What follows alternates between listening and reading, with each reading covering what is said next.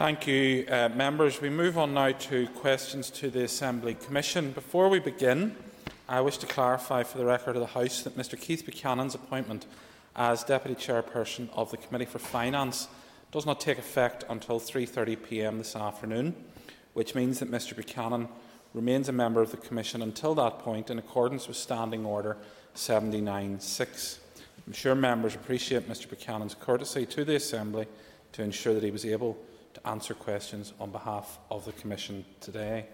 Can I also advise members that questions number 5, 11 and 13 have been withdrawn? I call Mr Trevor Clarke. Uh, question number one. With your permission, Mr Principal Deputy Speaker, I'll group questions 1, 7, 12 uh, together, so I need an extra minute if that's okay. Thank the members for their questions. Members will appreciate that the primary functions of the Assembly are to hold the Executive to account, to make laws and to represent the interests of the people of Northern Ireland.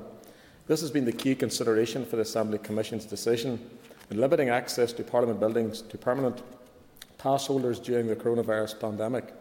This decision was taken in order to ensure the health and safety of our staff, members and all our building users, and to minimise the risk of infection so that the vital work of the Assembly was not disrupted. The Assembly Commission reaffirmed that decision on a number of occasions, most recently on the 12th of May, and committed to undertaking a further review before the end of June. That further review has now taken place, taking cognizance of the significant easing of public health restrictions and guidance in recent weeks, which has allowed a welcome degree of family, societal and economic normalisation. Given that the Assembly goes into a summer recess on the 10th of July, the Assembly Commission considers that it is appropriate that the current limitations on access to uh, Parliament buildings are removed at that point, and that events, tours, public dining and visitors to Parliament buildings should resume on the 14th of July after the public holidays. The Speaker wrote to all the members yesterday to set out the Assembly Commission's decision. This date of the 14th of July will allow time for staff to make the necessary preparations for the return of visitors to Parliament buildings whilst ensuring the health and safety of all building users and that of the public and minimising the risk of infection so that the vital work of the Assembly is not disrupted in advance of recess. While members may have a range of questions on the outworking of future changes to public health regulations and guidance in respect of events, tours, public dining and visitors to Parliament buildings, these are matters for executive ministers rather than for the Assembly Commission. Therefore, it will be unhelpful for me to speculate on what further decisions the executive will take and how this might impact on the Commission's decision. Mr Clarke.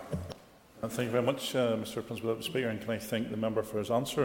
And notwithstanding um, what he said in his answer in relation to the things they have to take into account, but should the Commission also take into account the pace in which the changes, albeit they've been slow by the Executive, have allowed for other places to open and get back to business? Indeed, even in the canteen in this place, we're sitting almost three metres apart at single tables, where you can eat out in a restaurant now quite freely at the weekends or at any night during the week. So, for me, I'm wondering why the Commission's wor uh, working at such a slow pace, even compared to the Executive in terms of their regulations. Thank the member for his answer. And obviously, I'd rather have a, a slow pace than a risky pace. So, just with respect to your uh, point on the Blue Flax restaurant, given the proximity of the summer recess and the continued emphasis on reducing the risk of infection, the existing two metre social distancing in the Blue Flax canteen will continue to apply until summer recess and then reduced to one metre, with effect from the 14th of July or the social distancing requirements in force at the relevant time. However, to reiterate, the Assembly Commission will continue to apply decisions of the Executive in line with public health regulations and guidance to protect the health and safety of staff, members and other building users. Ms Paula Bradley. Thank you, Mr Principal Deputy Speaker, and I thank um, the, the, member for his answer so far. And I welcome um, that date of the 14th of July for some easements um, within Parliament Building for a general public. Can I just ask then, uh, in respect of events, um, I know certainly I chair the All Party Group in Homelessness, and we would like to get an event in the diary. Is that now going to be open for uh, members to start to book the Long Gallery and things like that for events? Thank the member for your, your, question. Yes, that's correct. The 22nd of June is obviously the date that members can ap approach the events uh, department and get those dates uh, booked in. With regard to events and tours, um, the Assembly Commission will continue to adopt a risk-based approach to delivery of events and tours in Parliament buildings and will move forward cautiously based on any public health regulations and guidance in place at the time of reopening. In particular, the practical considerations in relation to the provision of events and tours whilst observing any social distancing or other requirements will need to be considered in detail to ensure that they can be provided safely, and if this is not the case, then they should, would not be offered at that time. Mr Pat Catney. Thank you, Mr Principal Deputy Speaker, and thank you, Mr for your answers so far. I would like to ask, how will the Assembly Commission ensure the safety of staff, members, building users and the general public in light of where we are and the risks that are still there with the pandemic? Thank you. I thank the member for, for his question. Um, the Assembly Commission will basically do that in risk assessment, as they've always did. Uh, and uh, the director for that area risk assess on a regular basis, feeds that into the commission, and we make the decision based on his or her recommendation. So it's purely down to risk assessment. Moving on, Mr Andrew Muir. Principal Deputy Speaker. Mr John O'Dowd. Principal Deputy Speaker. And before answering the question, can I thank uh, Keith for his contribution to the Commission over this last year or so. Uh, despite a number of small number of disagreements, we have always worked together on the Commission in a courteous and professional manner. In relation to the member's question, can I thank the member for his question? As MLAs, I think all of us know that the first few weeks of Assembly life can be daunting for newly elected members. The Assembly Commission therefore understands the importance of providing these members with an appropriate induction programme. Indeed, the Assembly Commission has implemented an induction programme for new MLAs at the outset of the new mandates since 2016. In advance of the next Assembly election, the Assembly Commission's Clerking and Member Support Office is expanding the previous induction programme.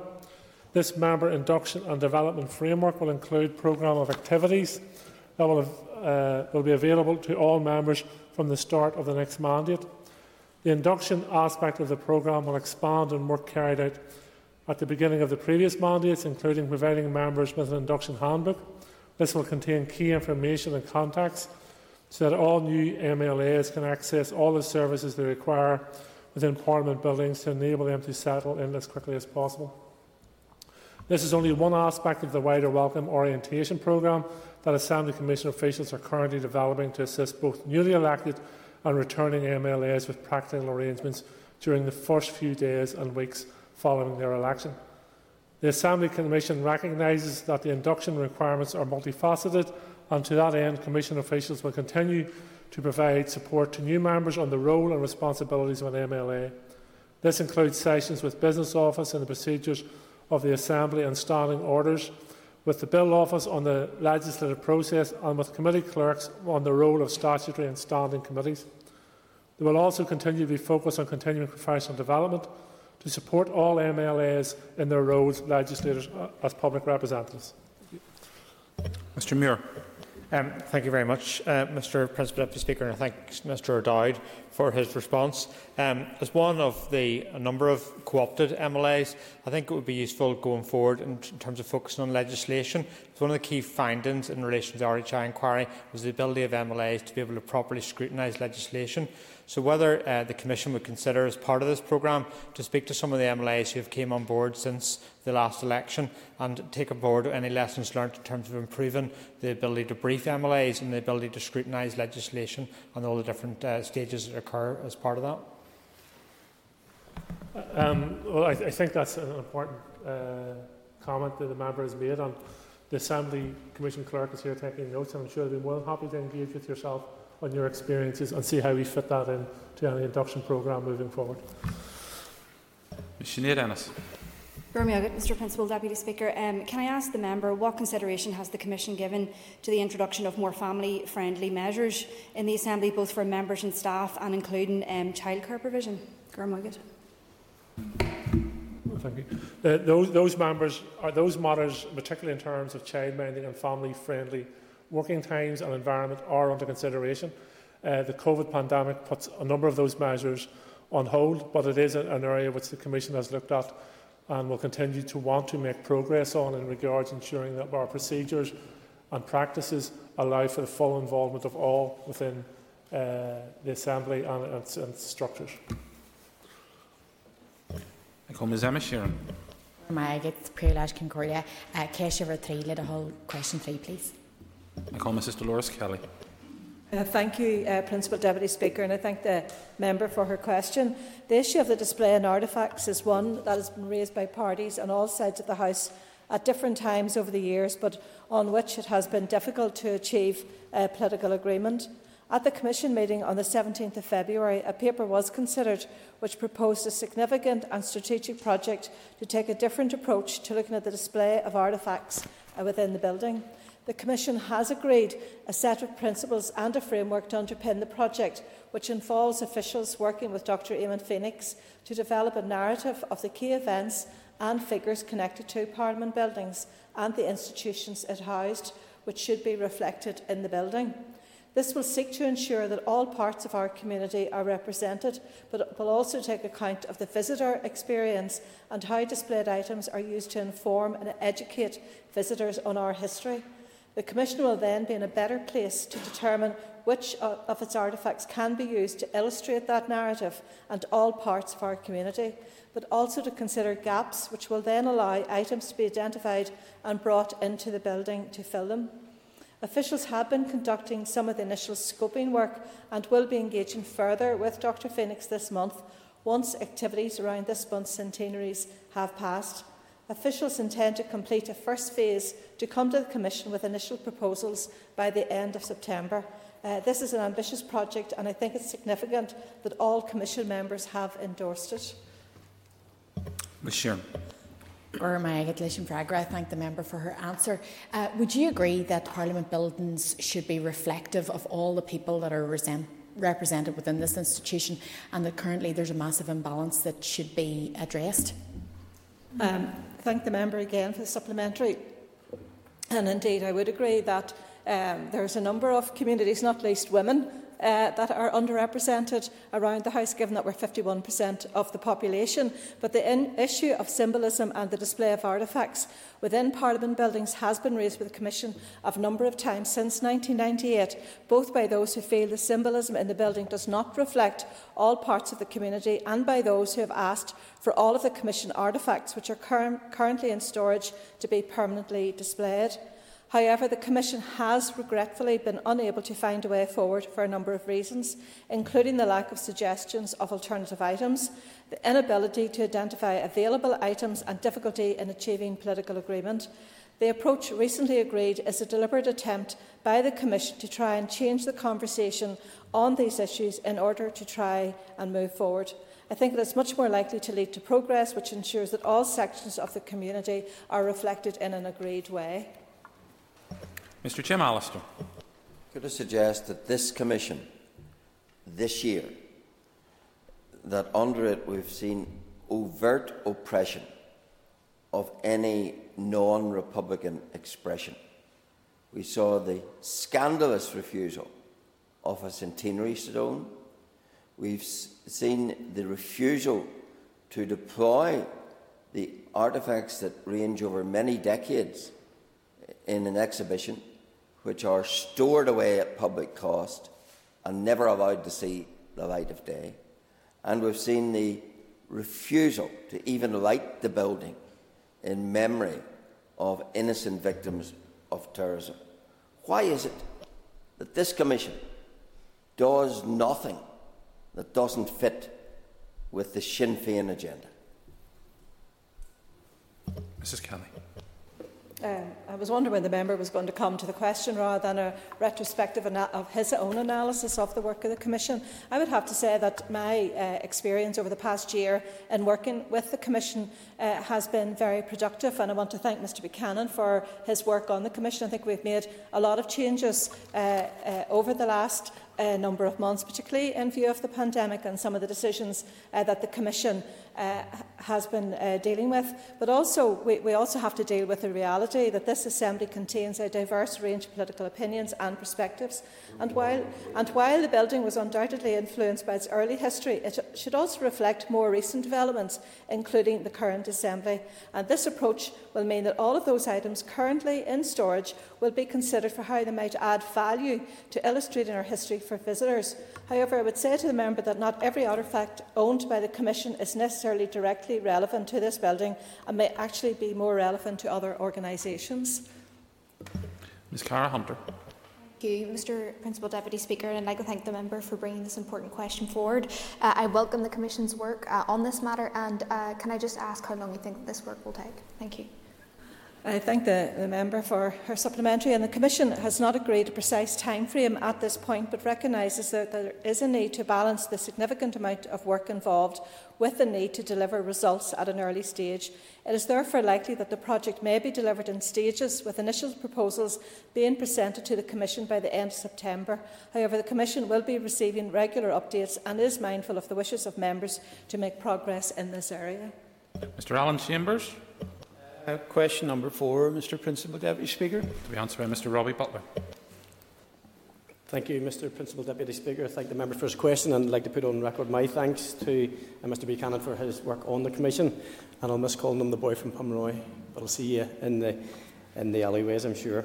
Um, the Assembly Commission has a statutory obligation under Section 40 of the Northern Ireland Act 1998 to provide the Assembly or ensure the, that the Assembly is provided with the property, staff and services required for the Assembly's purposes. But the provision of services to individual members is not a function of the Commission under the 1998 Act. And as such, the Commission has no role in opening, operating, maintaining or closing down a constituency office beyond administering the allowances that the Assembly has made available for those purposes.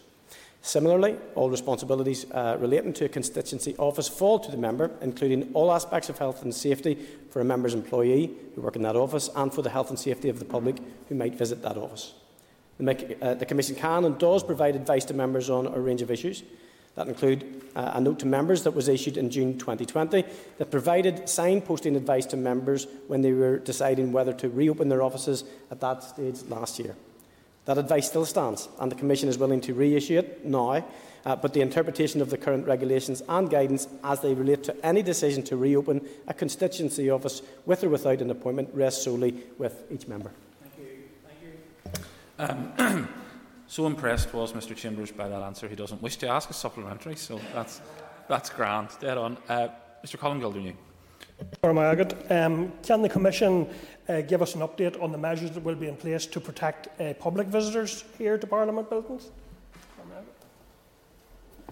Thank the member for his supplementary um, uh, question. I think it's a, it's a, really good question. I think most of it was probably covered earlier by my, my colleague, Mr Buchanan, with regard to the assessment that the Commission has taken with regard to risk in terms of ensuring that we act appropriately within the regulations and the guidance that is given by the Department of Health and the Executive. There has been some critique today as to the speed with which the Commission is operating, but I think that the, the statement made by the, the member earlier, which says it's better to be safe than sorry, uh, I think we're certainly acting in accordance with the regulations and the guidance that's given by the PHS, PHA on this matter, and that will continue to be uh, the case.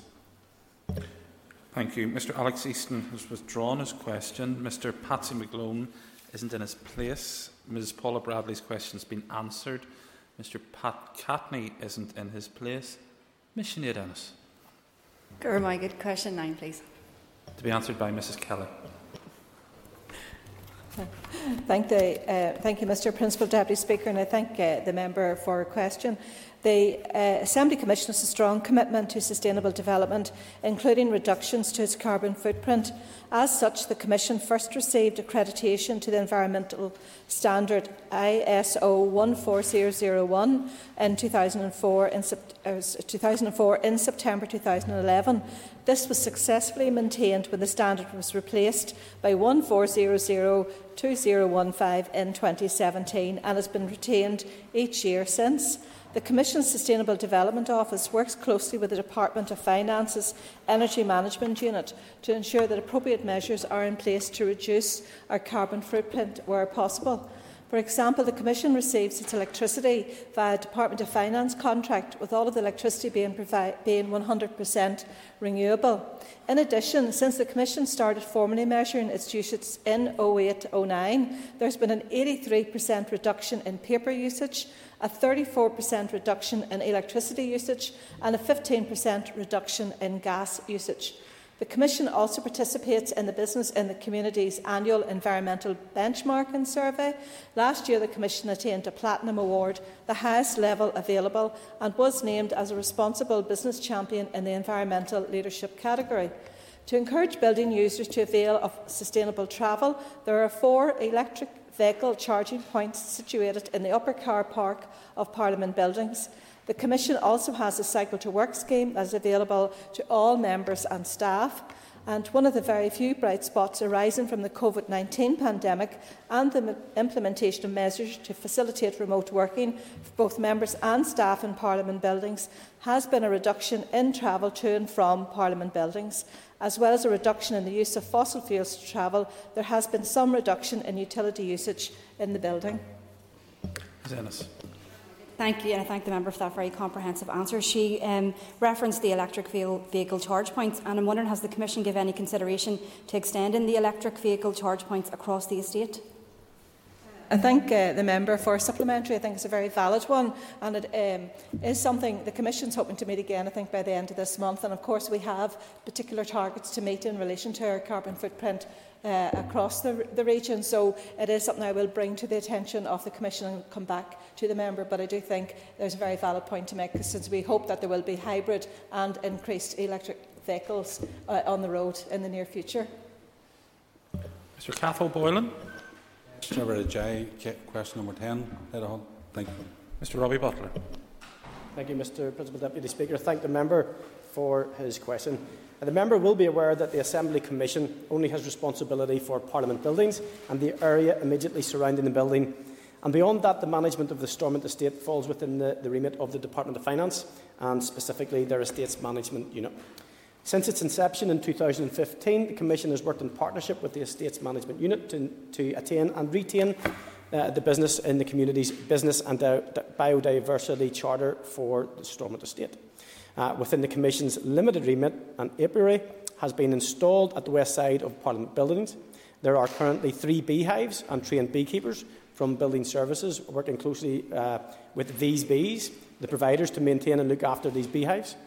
Uh, although it has been a challenging year, it is hoped that this resource can again be used as a way to educate staff and visitors, including school groups, about the importance of bees in terms of biodiversity. Within the Stormont Estate, the Estates Management Unit has provided a woodland environment with minimal intrusion to protect and expand uh, the habitat for plant and animal life. The Commission, through the uh, Events Office and the Education Officers, promotes the nature trails uh, throughout the estate and encourages visitors and school groups to make use of the grounds when they visit Parliament buildings, and I'm sure the Commission would encourage members to, to do that also. Uh, in this regard, the Sustainable Development Office is a partner of the Eco Schools Groups, uh, uh, which helps to raise awareness of wildlife in the estate when meeting with school groups. The Commission's Sustainable Development Office continues to liaise closely with the Estate Management Unit in order to promote wildlife around Parliament buildings. Mr Boylan. Garmargaret, I can't call it last Could I thank the member for his answers? Just in relation to that, um, does the Commission in any of the programmes that it has brought forward engage with environmental organisations to ensure best practice in any of those programmes. Thank the member um, for his supplementary question. It's a very good question, um, and there is a partnership approach. But in terms of the detail of that, I will ensure that that, that is answered through uh, a written answer, if that is okay, in terms of the, the exact detail. Thank you. Mr. Jim Allister. If it doesn't offend the Sinn Féin controllers of the Commission, could I suggest that, in the interest of the bees, there might be the planting of a rose bed to mark the centenary of Northern Ireland, and then the bees could feed on the nectar which would be produced. What could possibly be wrong with that?